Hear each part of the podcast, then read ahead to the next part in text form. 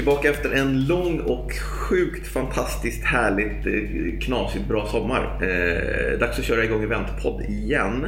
Peter, Ja. sommarreflektioner?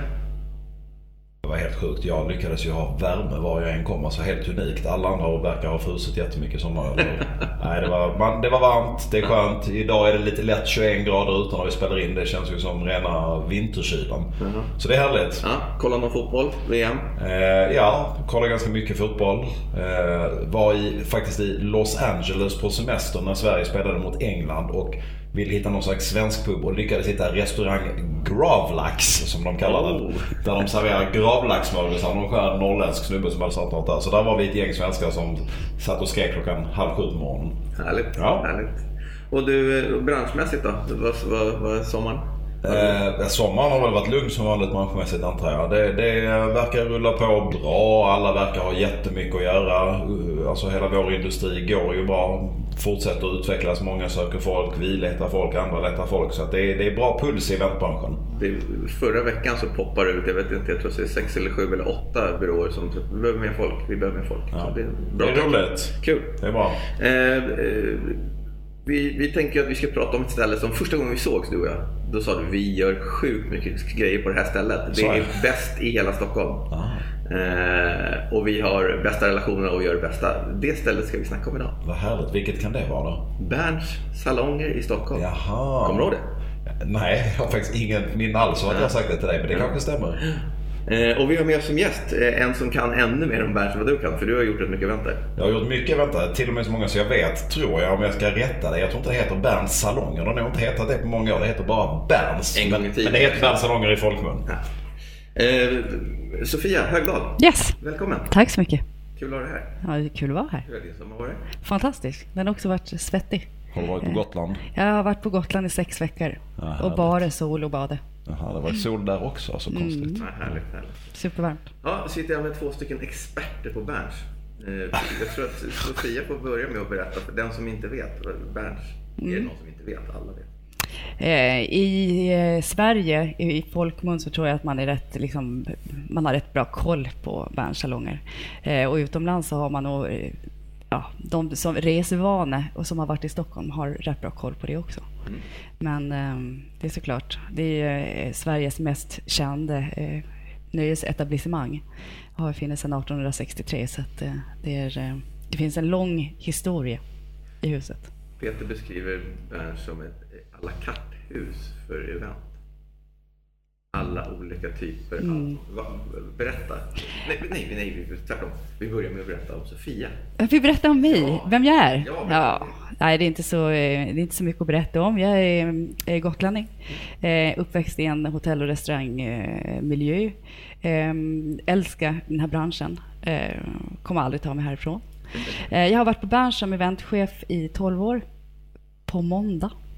Måndag. Grattis. Mm. Eh, och det har varit ett nöje att gå till jobbet varenda dag under de 12 åren. Ja, vad kul.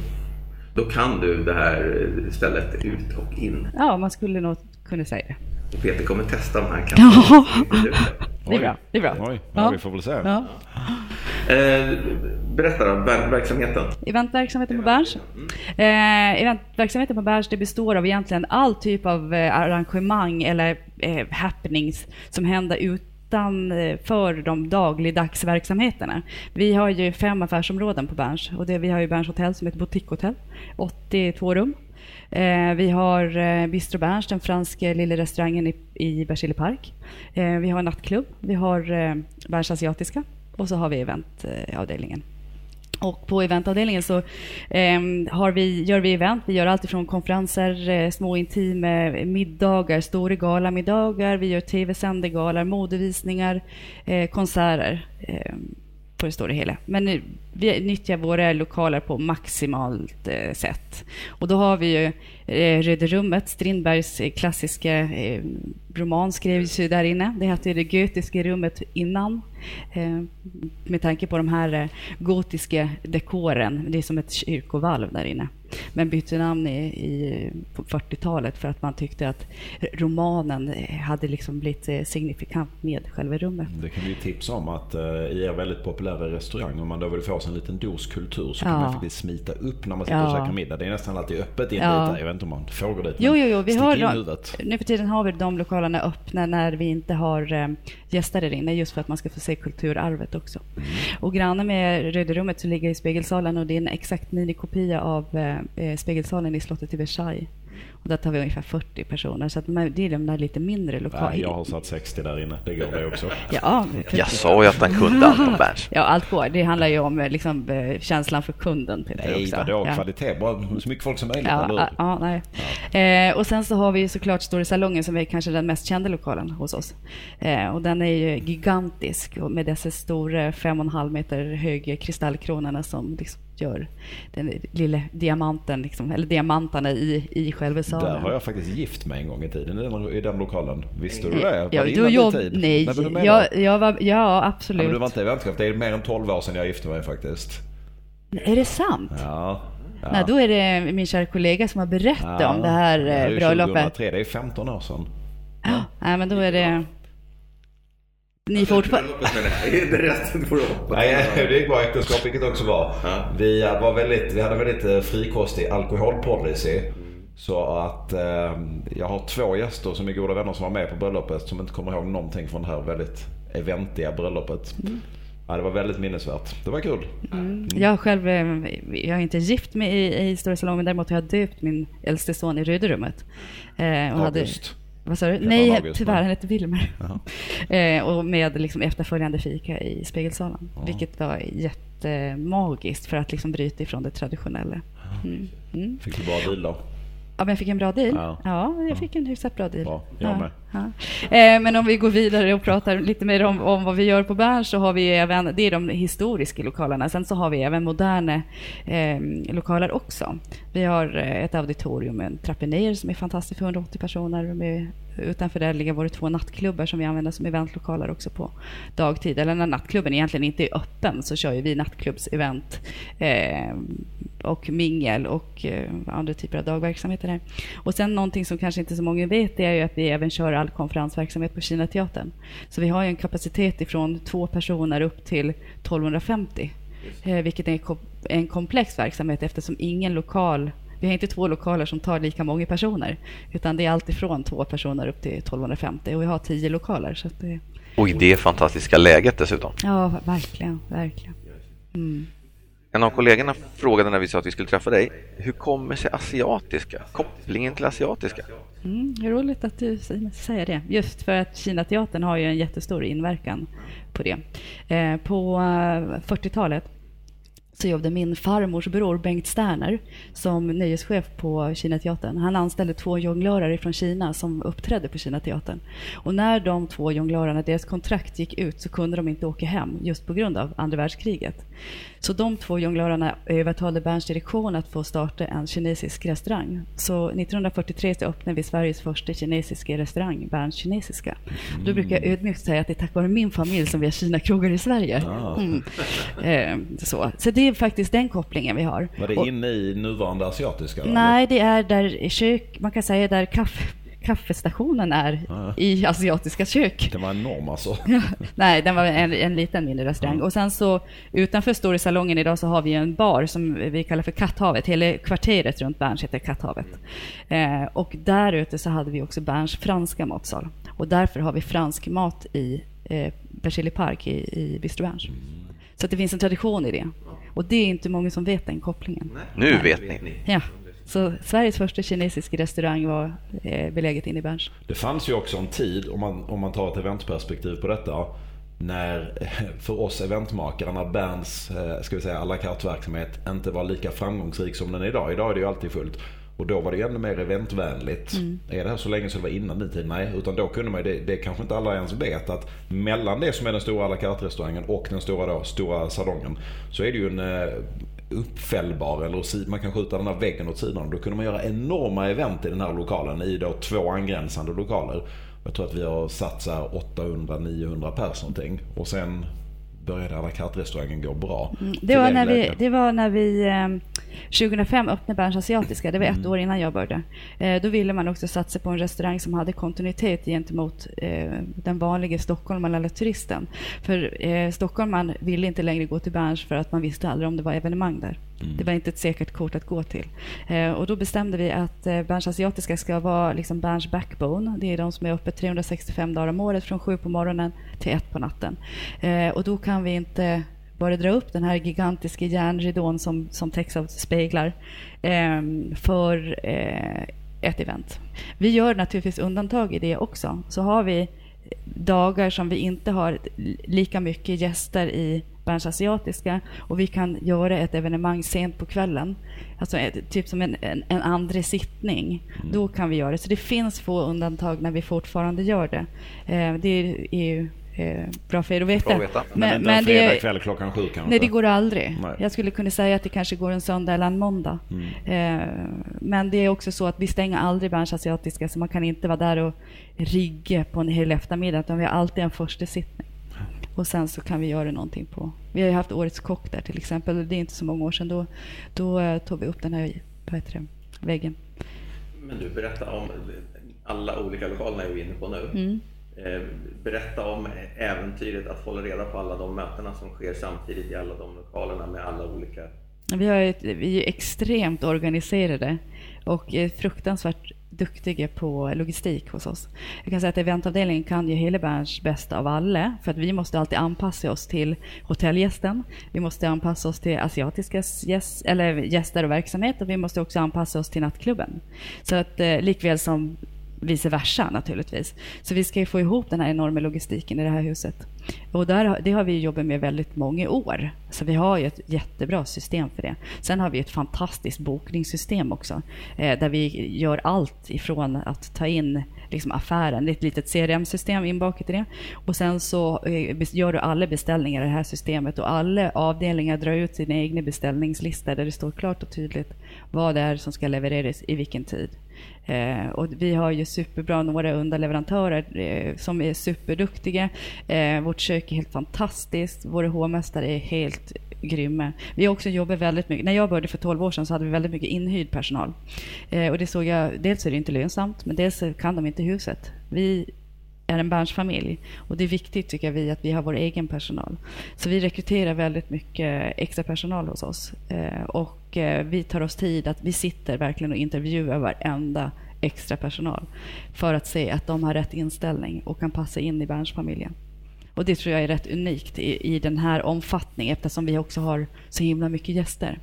Men det som är häftigt med Berns också, det var du inne på Peter, att det är ju, liksom, det är ju eh, väldigt många olika verksamheter och, och det är också eh, det som gör stället så spännande. Vi kan ju till exempel ha en eh, super eh, Ehm, ja, jag kommer aldrig glömma, vi hade vid något tillfälle så hade vi kungen och drottningen var uppe i stora salongen på middag och nere i nattklubben skulle det börja en, ehm, eh, en eh, världens gayfest med eh, drag queens och det var liksom, vi hade två typer av jättehäftiga event men väldiga kontraster. Så när kungen och drottningen lämnar då kommer dragmänniskorna eh, nerför trappan. De möts i trappen. Och jag hade gjort vad som helst för att få en bild på just det. Och hur liksom naturligt det ändå är. Det är inget konstigt, det är inga stora ögon, utan det är bara så här, det här är Berns. Och det tycker jag är så häftigt med Berns. Då tittar de på Silvia och säger, bra outfit grabben. Ja, liksom. ja, ja, precis. Men alltså, och jag var där i trappen när jag såg det här och jag hade bara önskat att jag hade bara fått liksom en bild på det här, för ja. det var magiskt. Och det talar rätt mycket om vår verksamhet. Att det är liksom, det är högt och lågt och vitt och brett och alla olika människor eh, är hos oss. Vi gillar ju lite siffror och sådär. Ja. Hur mycket folk eh, passerar en dag? Hur många rullar ni igenom? Ja, det, är, det är svårt att säga just på dagnivå, för ibland så har vi ingenting och ibland så har vi tokfullt. Men man kan säga på ett år så har vi dryga 100 000 eventgäster på Berns. Mm. Eh, och det är ungefär alltså 55-60 000 middagsgäster av det. det. Det skiljer sig lite grann och det ökar ju kon, konstant, så det är väl dryga 100 000. Är det. Och det ska ju också till, man kan ju tänka efter liksom, om vi har 45-50 000 eh, konferensgäster. De dricker kaffe tre gånger om dagen och de tar också påtår, Då kan man ju liksom lätt räkna baklänges så att det blir så här, ja men vi serverar säkert en 250-300 000 kaffe, koppar kaffe. Eh, och vilken kapacitet det då kräver bakom scen. Så det är liksom rätt, eh, det är rätt häftigt alltså. Vilken mängd vi pratar ja. Och kvaliteten. Ja. Det är ju det man är, är sugen på. Ja. Veta mer kring. Men sen, ja, förlåt. Nej, fortsätt. Eh, vi är också lite, du var inne på ett spännande event. Det konstigaste ni har gjort, vad skulle du säga till? Det absolut konstigaste förfrågan vi har fått och det konstigaste vi har genomfört var ett event där vi hade som underhållning eh, en konsert med syrsor mm. som flögs ifrån nu kommer jag inte ihåg vilket land de flögs in, men hundratals syrsor som spelade under en konsert. Det, det var någonting som vi liksom tyckte hur, alltså, vi kunde inte känna efter hur kvalitetssäkert det här är inför. Eh, men det vart en, en succé. Det är det konstigaste vi har gjort. Vem hittar på en sån grej? Ja, det kan du fråga någon annan. Men det är alltså någon som professionellt kan göra Ja, absolut, absolut, absolut. Och det fanns en syrsa som var specifikt väldigt eh, duktig. Så den, hela, hela den här vad ska jag säga, man kan ju inte säga orkester eller kör eller vad man nu säger, hela gänget, så var det en som höll i tonen. Så att det var ju avhängt på att den syrsan skulle må bra den här dagen. Bra det är det konstigaste alltså. vi har gjort. Har ni fått någon fråga som är så bara, det, det har ni garanterat liksom, men som ni bara, nej det här gör vi inte? Nej men det handlar väl egentligen om sådana här saker som gör att event som skulle kunna skada vårt varumärke. Mm. Det är vi rätt, eh, vi, vi gör liksom en riskbedömning i det. Men inga som är, ni måste ju också få frågor varje år liksom, hej vi vill komma och ha, vad heter det, inte gymnasiefest, student, studentfest. Ja men vi, vi har ju 23 års åldersgräns på, på Berns, vi gör inte studentfester och det, det, är för att de inte heller har den budgeten som vi, eh, som vi eh, alltså de klarar inte av de priserna som vi har. Är det många förfrågningar som kommer med en, en felaktig eller ja, för liten tanke kring vad, vad det de egentligen ska göra kontra vad ni levererar. Ja, absolut. Absolut, det är supervanligt. Eller rättare sagt, man har inte egentligen funderat som kund på vad syftet är. Och om syftet i sig passar in i vår kostym. För det handlar ju om att man kommer till bransch och gästen förväntar sig någonting. Men kunden kanske inte har den budgeten eller den tanken om sitt event som liksom passar in. Du tänker att det kan vara rätt vanligt? Ja. Och vi får ju så här, hur många bilar kan vi ta in i stora salongen till exempel? Mm. Hur många bilar kan man ta in i stora salongen?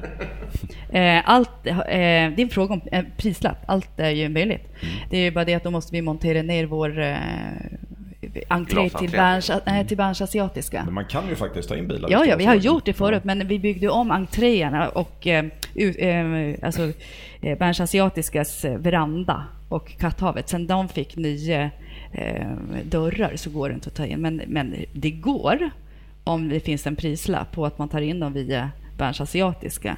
Upp med spegelväggen och in. Så absolut, det går. Allt har bara en prislapp. Hur skulle du, om du tumme pekfinger, av alla förfrågningar som kommer på någon form av event på Berns. Mm. Hur många skulle du säga sen verkligen blir av? Jag tänker att många hör av sig. Man tänker att vi ska göra vilket event som helst. Men Berns är bra, vi börjar där. Och så är de ju som Jonas var inne på helt snett på bollen. Liksom. Ja, alltså det finns ju olika aspekter i det. För vi får ju enormt mycket förfrågningar på onsdagar och torsdagar och fredagar som är de, liksom, de dagar vi säljer bäst. Och hade man räknat alla dem kontra det som liksom blev kvar, mm. äh, vad kan det vara, 20 procent? Jag tar det bara ur luften. För att alla ska köra på samma dagar? Alla ska köra på samma dagar. Och det är där vi ofta är ute och pratar med våra kunder om att det är ju långa ledtider på ja. de här grejerna, på de populära ja. ställena ja. och så vidare. Men där tycker jag vi har en bra dialog, för ibland kan det också vara så att någon har bokat ett bra datum och vi lägger ju alltid på väntlistor mm. för att vi inte vill stå där med en tom lokal en torsdag. Eh, och där tycker jag vi har en bra dialog med eh, våra samarbetspartner på eventbyråerna som är liksom ovärderliga för oss i det läget. Att vi kan skicka ut att nu har vi fått ett bra datum ledigt, sälj för tusan. Liksom. Hur stor del är via byråer och hur stor del är direkt? Ja, på konferenssidan är det väl mycket mer direkt. Inte lika mycket eventbyråer. Men när det gäller liksom stora salongen så är det väl, ja, jag är svårt att säga, men säg att det är 40 procent som går via eventbyråer och, och resten är... Eh, men, men, det, men eventbyråerna omsätter mer kan man säga. De lite större? Ja, de gör, ja precis, för att man gör större event. Hur långt fram i bokningskalendern ligger ni? Ja, men eh, ledtiden på Storsalongen är ju eh, ett år ungefär. Ja. Och det är ofta så att har man genomfört ett event så vill man gärna boka upp nästa datum. Eh, Så det är ju ledtiden. Men sen så är det ju vissa som kommer på så här, gud om tre månader. De tycker själva att de är ute i god tid. Och ringer, "Men vi, vi planerar ett- event om tre Vi månader. börjar fundera lite Vi börjar på fundera lite på. vilket år. Eh, men alltså, och då, när de väl förstår att oj, okej, Berns är en unik lokal. Eh, Jag menar att det finns andra lokaler som har också guld och kristallkronor, men just i antalet personer vi kan ta in så är det vi ju Mm. Eh, alltså vi tar 530 pers ungefär, beroende på vilken sittning vi har, men maximalt. Eh, och det är få som gör. Eh, men när man börjar prata med dem om att vi har jättetajt, eh, vi har inte så många lediga datum, men vi kan ändå ge er det här och det här och det här. Då har de en valmöjlighet i alla fall, så vi försöker alltid få in. Och också lägger på vänt, för det vet man inte. Det, blir, det händer mycket i världen och vi märker ju det att eh, helt plötsligt så har man nu fått en ny chef eller man har eh, styrelsen har sagt att företaget i sig själv får inte lägga de här pengarna på den här typen av event. Så det kan ju fortfarande hända saker. Det är ju precis mer och mer sånt. Ja. En fråga, vad, vad inspireras ni av? Vilka, vilka ställen ser ni upp till ute i världen eller någonstans? Finns det någon som säger så här, men de där tittar Nej, det skulle jag inte säga. Vi försöker, alltså det, vore ju, det är ju också kaxigt att säga att vi gör vår grej, men eftersom vi är så pass komplexa med den typen av verksamhet, på oftast de ställena som motsvarar Berns utomlands, det är ett större hotell med konferens och event, fest, eh, verksamhet. Det är få ställen som, där hotellet är en liten del, restaurangen är en stor del och sen är eventavdelningen någonstans där mittemellan. Så det är rätt svårt att se, utan vi försöker hela tiden så här maximera eh, vad vi kan göra. Ingen förfrågan är egentligen för konstig, vi försöker verkligen lösa det på bästa sätt, att det funkar och kommer in hos oss. Och sen är ju, om man tänker på inspiration matmässigt, så är ju vårt eh, kreativa köksteam, de är ute och reser jättemycket i Asien. Eh, framförallt då, eftersom vi har Berns asiatiska. Och nu i höst kommer våra asiatiska menyer vara ännu mer twistade mot Eh, det asiatiska köket och asiatiskas restaurang. Men vi kommer också kunna erbjuda en svenskare rest, eh, meny eh, för eh, våra, framförallt för våra internationella gäster som tycker att det är konstigt att de reser till Sverige och ska äta asiatisk mat. Men också för våra eh, gäster som faktiskt har varit hos oss år efter år efter år, att de också ska få en valmöjlighet att, att ge. Men vi, står, men vi är, har det asiatiska köket, det är liksom vårt koncept. Men det kommer att finnas en valmöjlighet. Hur många är det som går på det svenska spåret? Som ni ju... Nej, men det, vi har precis börjat med det, så det är rätt svårt att säga det. Jag tror att vi fortfarande kommer ha eh, 75 procent, 80 procent som går på det asiatiska spåret. För det är ju, det är ju vi. Det är Ja. det som gör, det är ju vår, det till, det är ju vår produkt. Man kan också säga till lyssnarna att det är ju inte så här hardcore asiatiskt på det sättet. Det är någon Nej, slags nej. crossover mot Exakt. europeiskt. Så att det är, ju, det är ju asiatiskt på ett lite coolt, modernt sätt. Eller Exakt, så det ska tilltala många. Ja. Det får inte vara för skarpa smaker och så, utan det är eh, det smakar väldigt gott. Det är asiatiskt inspirerad mat, eh, men vi kommer också ha en, en svensk.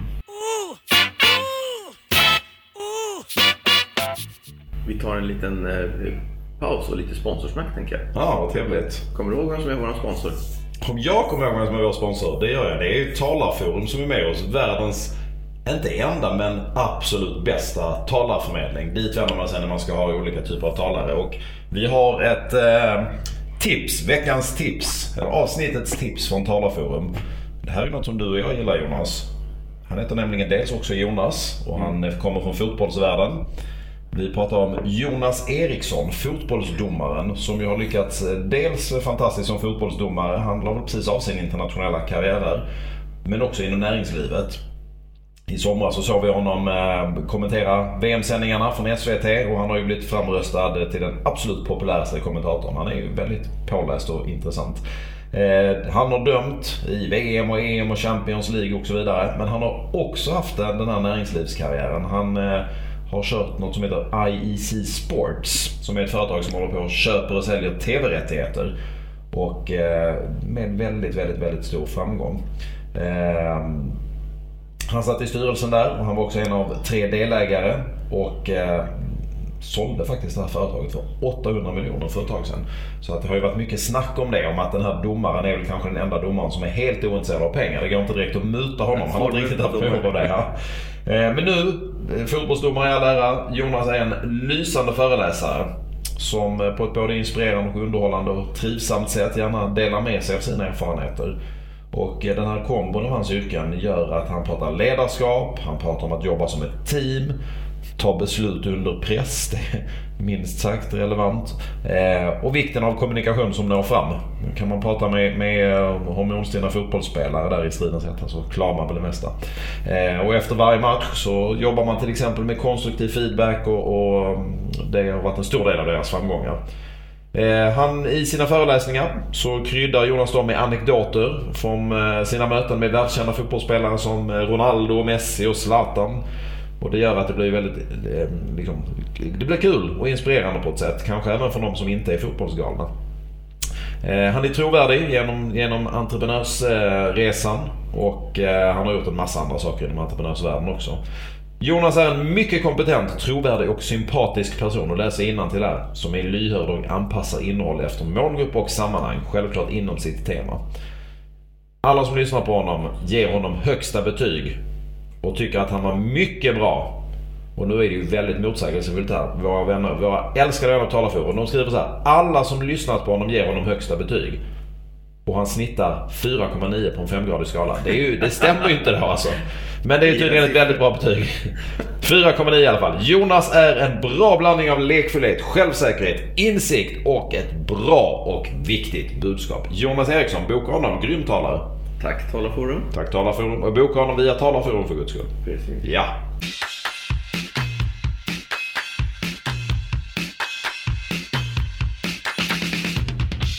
Vi återvänder till Sofia och Berns. Allt vi vill veta om Berns. Eh, tre sådana där jättebra tips till den som tänker att den ska lägga event på Berns. Mm. Vad skulle du ge oss då? Ja, jag skulle eh, säga att eh, ha en relevant budget.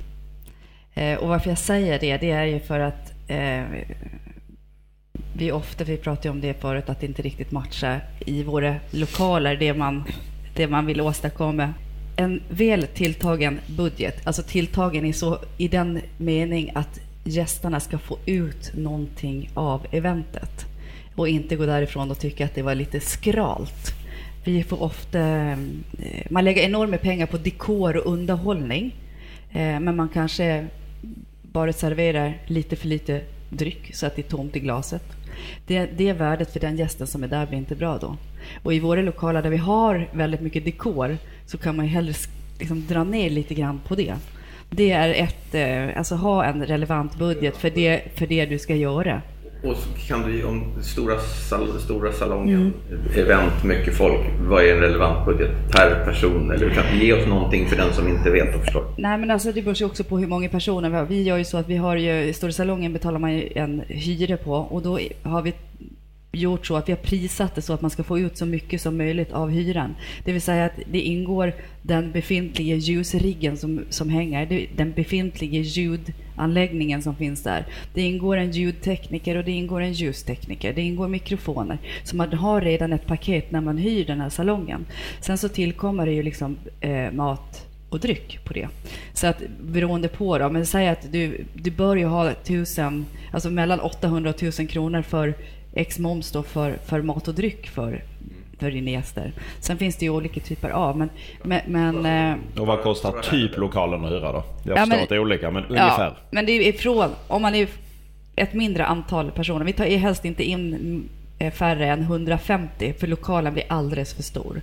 Och vi kan maxa sittning med 530 ungefär eh, i, i eh, middagssittning. Eh, då är lokalhyran ifrån 55 000 ex moms på den billigaste dagen med ja, mellan 150 och 250 gäster. Över 250 gäster så är det från 79 000 och uppåt. Men då får man också tänka på att man får väldigt mycket i de pengarna. Så hade du hyrt, ut samma, hyrt in samma ljud och ljusutrustning för den här lokalen om det inte hade ingått så hade det gått på mer än 100 000. Och det gäller att man har det liksom i beaktning. Även om man tycker så åh gud, lokalhyra, gud, det var ju lite dyrt. Men vad man också får med i. Okej, okay, ja men det, det, är ju intressant. Men du, eh, sen är det ju olika typer av, ska vi säga köpare, beställare som, ja. som bokar hos er. Ja. Det kan vara eventbyråer, det kan vara en slutkund, det kan kanske vara utländska kunder ja. Vad är, vad är liksom skillnaden? Vad är roligast, lättast, enklast? Alltså, vad, vad, hur ser skillnaden ut på olika beställare? Ja, utmaningen skulle jag säga är utländska kunder som inte har varit i Sverige som inte har en kännedom om Berns till exempel för vår räkning. De har ju eh, väldigt höga krav, det är ju inte något konstigt, det har alla. Men de är också väldigt, i och med att de inte vet, så eh, har vi ju mycket fler eh, telefonsamtal, mejlkonversationer med en utländsk kund. Eh, sen om man ser på svenska kunder, eller ja, det spelar egentligen ingen roll, eventbyråer eller slutkunder även utomlands eller utländska, så är det ju också en stor skillnad i professionalism hos eventbyråer. Eh, hur, hur kunnig är man? Hur van är man? Hur lyhörd är man mot kunden? Det är ju en otrolig skillnad. Det säger vi som är, som är där som är en form av leverantör. Eh, och likaså är det hos eh, direktkunden, slutkunden också. Det finns ju otroligt slipade eh, tjejer och killar, män och kvinnor som sitter ute på företagen som har jobbat med det här superlänge och är superduktiga. Sen finns det de som sitter på företag som inte är lika erfarna eller som inte riktigt har den här Eh, förmågan att sy ihop säcken. Och för oss är det ju då, eh, vi pratar om det eventbyråernas eh, betydelse för oss. Då, jag pratar om det här med när vi får sena avbokningar och så. Men i samma veva så är ju eventbyråerna är vi ju supermåna om. För det, ni är ju vår närmaste återkommande kund. Eh, vi har ju eventbyråer som kommer tillbaka år efter år efter år. Och vissa av eventbyråernas slutkunder i sig själv är ju också kunder som kommer tillbaka år efter år efter år efter år. Så att det är ju, eh, eventbyråerna är ju oftast den lättaste kunden att ha att göra med, men kan också vara den knepigaste. För om vi har ett gig tillsammans med en eventbyrå som inte är så eh, erfaren, så är det, och det, så det är... Det kan väl men, också vara, jag, bara om jag raljerar lite över vår bransch så finns det ju säkert erfarna eventproducenter som är rätt jobbiga också kan jag tänka absolut, mig. Absolut, absolut. Det handlar ju ofta om vem slutkunden ja. är. Jag vet att vi hade ett event hos er för många år sedan och jag tycker att vi går ju nästan liksom på Bern som i vårt eget andra vardagsrum. Ja, vi kan ja, det där huset. Ja. Men då hade vi en, en tysk kund, ja, jo, det, absolut. som ju skulle käka en eh, nio, rätters. nio rätters. Med nio olika porslins. Nio olika porslin och vi, på provsmakningen så ville de då dessutom provsmaka två olika niorättersmenyer. Ja, och jag glömmer aldrig hur det första vinet de provade, de bara det här går inte. Och sen tog vi oss igenom på provsmakningen hela Berns vinmeny. Och till slut sitter han och säger på tyska, han, hade aldrig, han fattade aldrig det här projektet att jag förstod tyska. Han bara, men det är ju helt orimligt ett sånt här ställe. Inga viner går att dricka. Och vi bara satt och skakade på huvudet och så slutade det med att de tog första vinet som ja, du rekommenderade ja. och alla var ju supernöjda. Ja. Liksom. Vi var inne på det här, de här tre grejerna. Ska precis säga det. Ska vi ta oss tillbaka? Relevant eh, budget för det första. Ja. Tack för att ja. Stickspår, stickspår.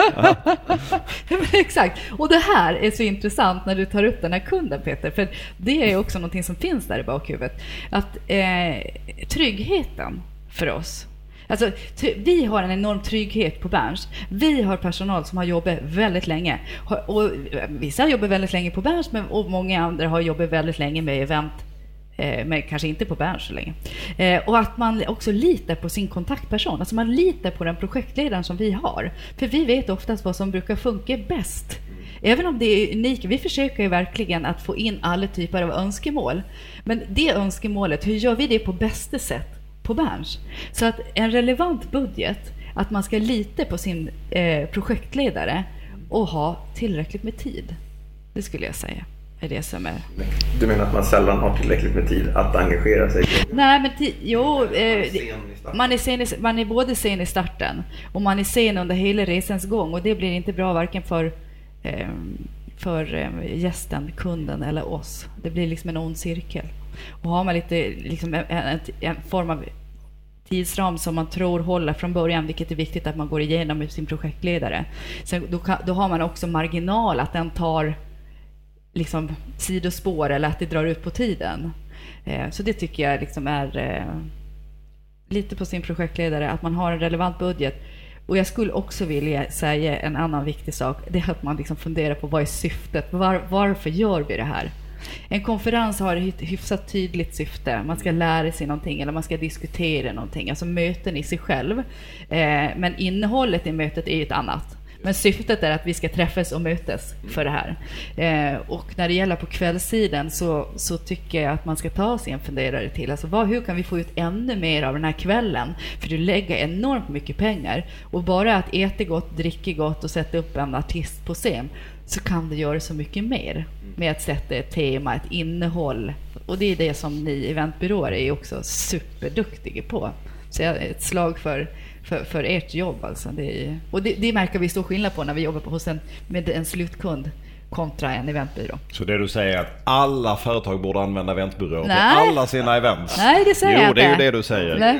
Tips är relevant detta. lita på projektledaren, Och så vart det den Ja. använd alltid det. Använda- ja men då var det det du sa. Ja, whatever. Nej, men jag, jag, jag tycker att det är, och det är vi rätt duktiga på själva också, att om vi känner att en kund är osäker, den mår inte bra av att vara osäker heller. Då rekommenderar vi alltid att vi hjälper till med, all, med vår projektledare hjälper till med allting som har med, med, med Berns att göra. Sen finns det ju andra saker eh, som ni eventbyråer är bättre på än vad vi är, där vi gärna liksom tar in liksom er hjälp eller får kunden att... Eh, och då är vi också väldigt duktiga på och lyhörda på att lyssna in vilken kund är det här? Vilken eventbyrå passar den här kunden bäst utifrån vår erfarenhet? Och det tycker jag, det faller tillbaka så bra på oss. Att vi liksom kan, att vi kan liksom göra en matchmaking mellan eventbyrån och den här slutkunden.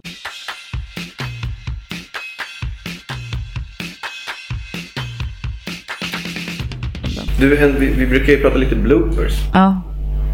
Någonting som går alldeles tokigt. Det har aldrig hänt på. Det har, nej men alltså, grejen med den att jag har ju då varit där i 12 år på måndag.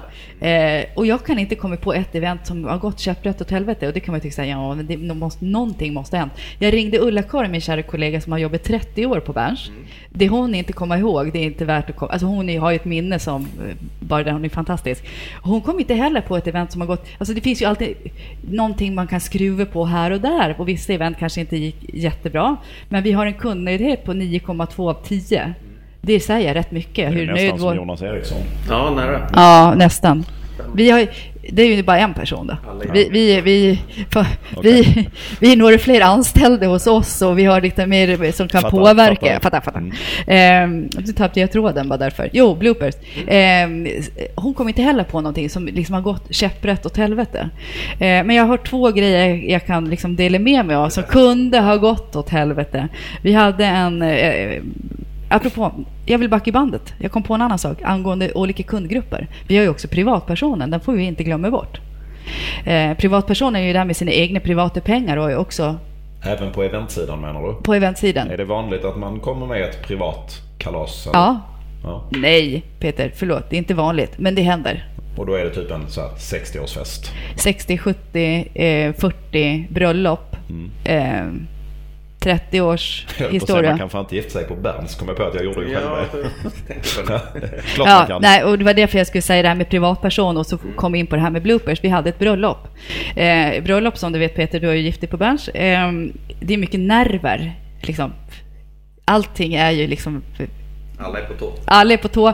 Brudparet, speciellt bruden, brukar ju vara liksom super liksom, nervös. Mycket pengar, eh, den största dagen i deras liv. Vi Inget hade får gå fel. Inget får gå fel. Vi hade 300 gäster i stora salongen. Allting var frid och fröjd. Allt gick så himla bra och allt var fantastiskt. Och vi ska precis gå ut med varmrätten.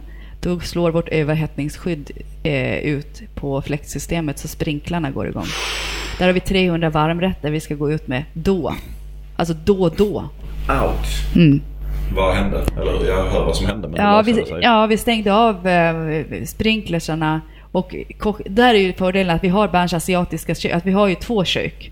Eh, så, eh, och som tur var så hade vi ju samma, samma kött, alltså typ av kött som vi serverade i stora salongen har vi även på menyn i Berns asiatiska. Och den dagen hade vi fått in leverans. Så att det tog 20 minuter längre tid, men vi fick ut den där maten. De var ju hyfsat stressade för vi var ju tvungna att berätta för toastmastern. Det, har, det är också ett program man ska följa. Eh, det var inte roligt kan jag säga. Eh, men vi löste det. Men det kunde lika gärna ha gått åt fanders. Det var bra puls på gänget inne i... Ja, det var väldigt bra. Men där är också så här att vi tänker, vi är så pass slipade så att vi, vi går ner liksom i så här krisläge. Vem gör vad? Och sen hjälps vi alla åt. Så det var fantastiskt. Sen ska jag dela med av en till. Vi hade en fantastisk eh, eh, säljare eller projektledare för, för massvis med år sedan som eh, bara eh, gjorde en tankevurpa och beställde lax istället för kyckling till varmrätt. Är det inte samma sak? Ja, det kan ju vara. Kan gå. Eh, och det här, och du vet, eh, vi dukar upp och menykorten är ute, moderatorn är där, eller konferencieren för kvällen. Och eh, precis när eh, varmrätten ska gå ut så, så ser projektledaren på, bara gå igenom och plocka upp ett menykort och så bara, nej, det här stämmer inte. Nej. De ska inte ha lax. De har beställt kyckling. För majskyckling. Eh, och då eh, fick vi dra en liten, ett skämt om, för det var ju pågående på fågelinfluensa. Alltså, konferensen gjorde något skämt Ja, om det det, är där och löste det. Och det blev liksom en, en, en rolig grej av det. Det var inte så allvarligt Nej. avgörande. Men jag menar, det är den typen av det värsta, värsta som har hänt på de här åren. Eh, och vi har ändå liksom löst det. Jag har faktiskt Jag tänkte precis fråga Peter, du måste ju ha haft någon blooper på Berns. Ja, men jag, jag har en grej. Och då ska man säga så här då, för nu kommer jag såga Berns. Men jag älskar Berns. Berns är bäst, Berns är fantastiskt. Vi har gjort hundratals events där. Som du vet Sofia, Ja, kunderna är ja, supernöjda. ja. Säkert mer än 9,2. Men vi hade ett sjukt event en gång. Eh, Det här är, det är länge sedan. Hur många år sedan är Nej, det? det är nog innan din tid. Ja, för jag kommer ihåg vem som var vår projektledare och han, han har inte jobbat här på jättelänge. Det var ett företag, de skulle ha typ 700 man som skulle mingla inne i stora salongen och äta buffé. Eh, Det roliga är att eh, vår dåvarande kontakt på Berns var Thomas Gynning som ju är en ytterst kompetent person som Ja. idag är VD för Franzén Ja. Group. Eh, så liksom det är ordning och reda. Ja. Han har ju varit boss på Grand. Hotel och han var boss på Berns. Man är jävligt bra. Du känner säkert Thomas. Nej, det var före min tid. Ja, Okej, men där, då är det så länge sedan. Och det var vår, han var liksom vår kontakt och vi gör det här eventet och det dukas upp buffé och det är, det är liksom gående buffé och så det är ståbord och sådär. Och folk kommer dit och det är typ, ja det kanske var 700 pers och när det har varit så här 300-400 pers då kommer Thomas bort till mig och bara Fasen vad de käkar, det börjar, maten börjar ju redan ta slut. Jag bara, vad menar du? Det är ju liksom fortfarande folk som kommer in. Han bara, det är något som inte lirar här. Och det fortsätter och det blir jobbigare och jobbigare. Och när, när vi är uppe på så att kanske 400 pers har käkat. Han bara, alltså maten är slut. Det finns inte mer mat i köket. Och de öser fram, jag kommer ihåg de plockade fram liksom från morgondagens frukost. Nej, nej men det var typ, alltså inte långt ifrån. Det var så mackor, det var allt. Och han är ju så här otrolig, jag menar han är ju boss på Franzén Group. Det ska vara ordning och reda liksom. Det finns en kvalitetsförväntan. Men det tog bara slut och det slutade ju med alltså att de sista så här, 200 människorna, det fanns ingen mat till dem. Och vi gjorde ju sådana analyser efteråt och satt ner, jag kommer ihåg han sa bara alltså vi har, det här är ju katastrof för oss, det får ju inte hända, det dödar ju vårt varumärke. Och vi har kollat och liksom, vi har gått igenom med kockarna, vi har kollat, backtrackat alla beställningar. Vi vet inte var det har gått fel. Men vi ser ju att det kommer fram mat till 250 pers för lite liksom. Så de här människorna drog ju till McDonalds och det blev, fick ju, Berns gjorde absolut rätt för sig sen och det blev jättekompensation. Jag tror att vi bjöd den kunden på ett nytt event. Men det, det sjuka var så här, man kan ju vara på ett ställe av mindre kvalitet. Man vet att de försöker snåla lite. Men det var inte alls det. Då, han, han hade ju sån panik Thomas. Han var så här bara, jag kan inte förstå var det gått fel. Liksom, vi, vi, gör ju det här varje dag. Och vi har följt samma rutiner. Någonstans har det väl förmodligen försvunnit liksom en siffra i någonting. Det, och det, då var ingen av oss kaxig. Nej, det, vi vet fortfarande fram tills idag inte, det här kanske är 15 år sedan, vad som hände. Men det saknades mat för liksom 250 man. Så märkligt. Och det var en sån ångest också. För det är ju liksom som sagt, det var alla där ville ju leverera en bra produkt. Men maten var bara slut. Och den är inte rolig när vi fick gå fram till kunden och bara... Det, det, det var, det där var ju då innan min tid, men jag ska säga att därför är det också så himla viktigt med de här bokningssystemen som vi har. Vi har ett fantastiskt bokningssystem. Det kommer att, kan inte hända. Sen så har ju vi såna här morgonmöten varje morgon där vi går igenom med köket, hovet och projektledaren tillsammans. Och de här, alltså det, om en har missat någonting så har de andra två inte gjort det. Alltså det, det är ett... eh, Och i, ja, men sen är det också så här att i, i och med att varje arbetsgrupp också drar ut sina egna beställningslistor så har ju alla koll. Det är inte papper man ska gå ut och dela ut och den fick inte det eller såg inte. Man har ett eget ansvar att ta reda på vad den senaste informationen. Så att eh, tack för att du delgav mig den informationen Peter. Den har inte hänt sedan min tid. Nej, det är då så. Men det har hänt. Men det var så länge sedan. Tänk, inga fel efter det. Det är ju 15 år sedan. Ja. Det är fantastiskt. Ja. Vi har fått lite bloopers, men jag tänker att vi ska avsluta med lite... Man hör och ser på dig när du pratar om Berns att du är stolt. Ja. Vad är, berätta för oss, eh, för oss som inte har lagt event på Berns, vad är du stoltast över och varför ska vi lägga våra event? Eh, jag skulle säga att jag är absolut stoltast över det team som, som jobbar med mig på Berns. De är otroligt professionella och vill verkligen varenda gästs eh, bäste. Alltså de kan stånga sig blodig för att få igenom det gästen eller kunden eh, vill göra i vårt komplexa hus utan att på något sätt vara otrevlig på ett väldigt ödmjukt sätt. De har en otrolig kompetens. Eh, och där har vi också, när vi rekryterar, vi håller inte på att söka en ny likadan, utan vi ser alltid till, okej, okay, hur ser vår grupp ut? Vad behöver vi förstärka för att bli så pass bra som möjligt.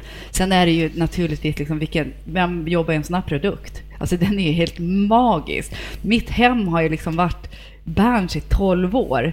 De här kristallkronorna, guldet, flärden, historien. Alltså det, det finns en magi i det där huset som är ja, något helt speciellt. Och, så, och bara för att bygga vidare på det, men när man hör den här passionen, det här stället du aldrig kommer lämna så ska du sluta på Berns. Ja.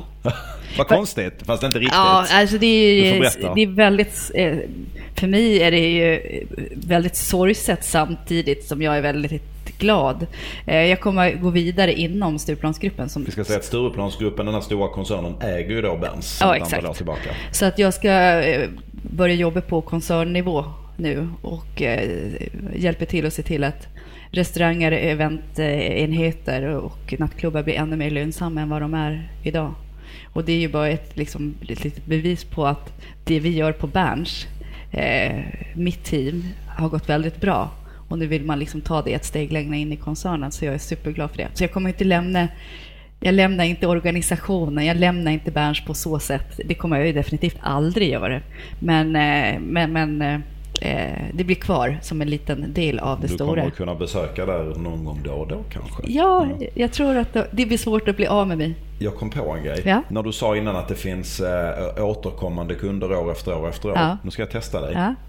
Nej. Vilket skulle du tro är, nu får du tänka i liten skala, den mest frekvent och stadigt återkommande gruppen på Berns över tid? Finns det någonting som har hänt år efter år, kanske vecka efter vecka efter vecka?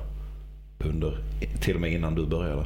Det finns en, den här lilla trevliga eventbyrån som jag och Jonas jobbar på. Ja. Har ju, du borde veta det här, vad har vi gjort i typ 17 år varje fredag morgon? Jaha. Det är ju faktiskt ett återkommande event, det måste man ja, ju definiera det lilla, som. det lilla. Jo, jo, alltså varje fredag morgon så har vi ett fantastiskt gäng som har en liten härlig eh, veckoavslutning, blickar framför nästa vecka, eh, lite teambildning under våra kristallkronor som inte är lika stora som vi har i Stora salongen. De är lite mindre under kristallkronorna i Berns Asiatiska. Det är vår lilla, det är vår lilla ja. Berns eh, eh, återkommande Berns upplevelse här hos oss förutom eventen. Mm. Att vi går dit och käkar frukost varje fredag. Det är magiskt trevligt. Ibland är vi alla, ibland är vi typ två. Jag har mm. varit där själv någon gång också. Mm. Det är mysigt. Så mycket gillar vi Berns.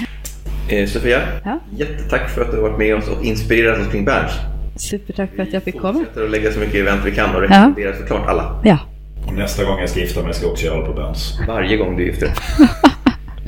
Fortsätt lyssna på Eventpodden. Vi finns på Facebook, vi finns på LinkedIn. Eh, vill du tipsa oss som gäster så hör av dig. Nästa gång vet vi inte var vi är, men vi är nog i någon annan stad.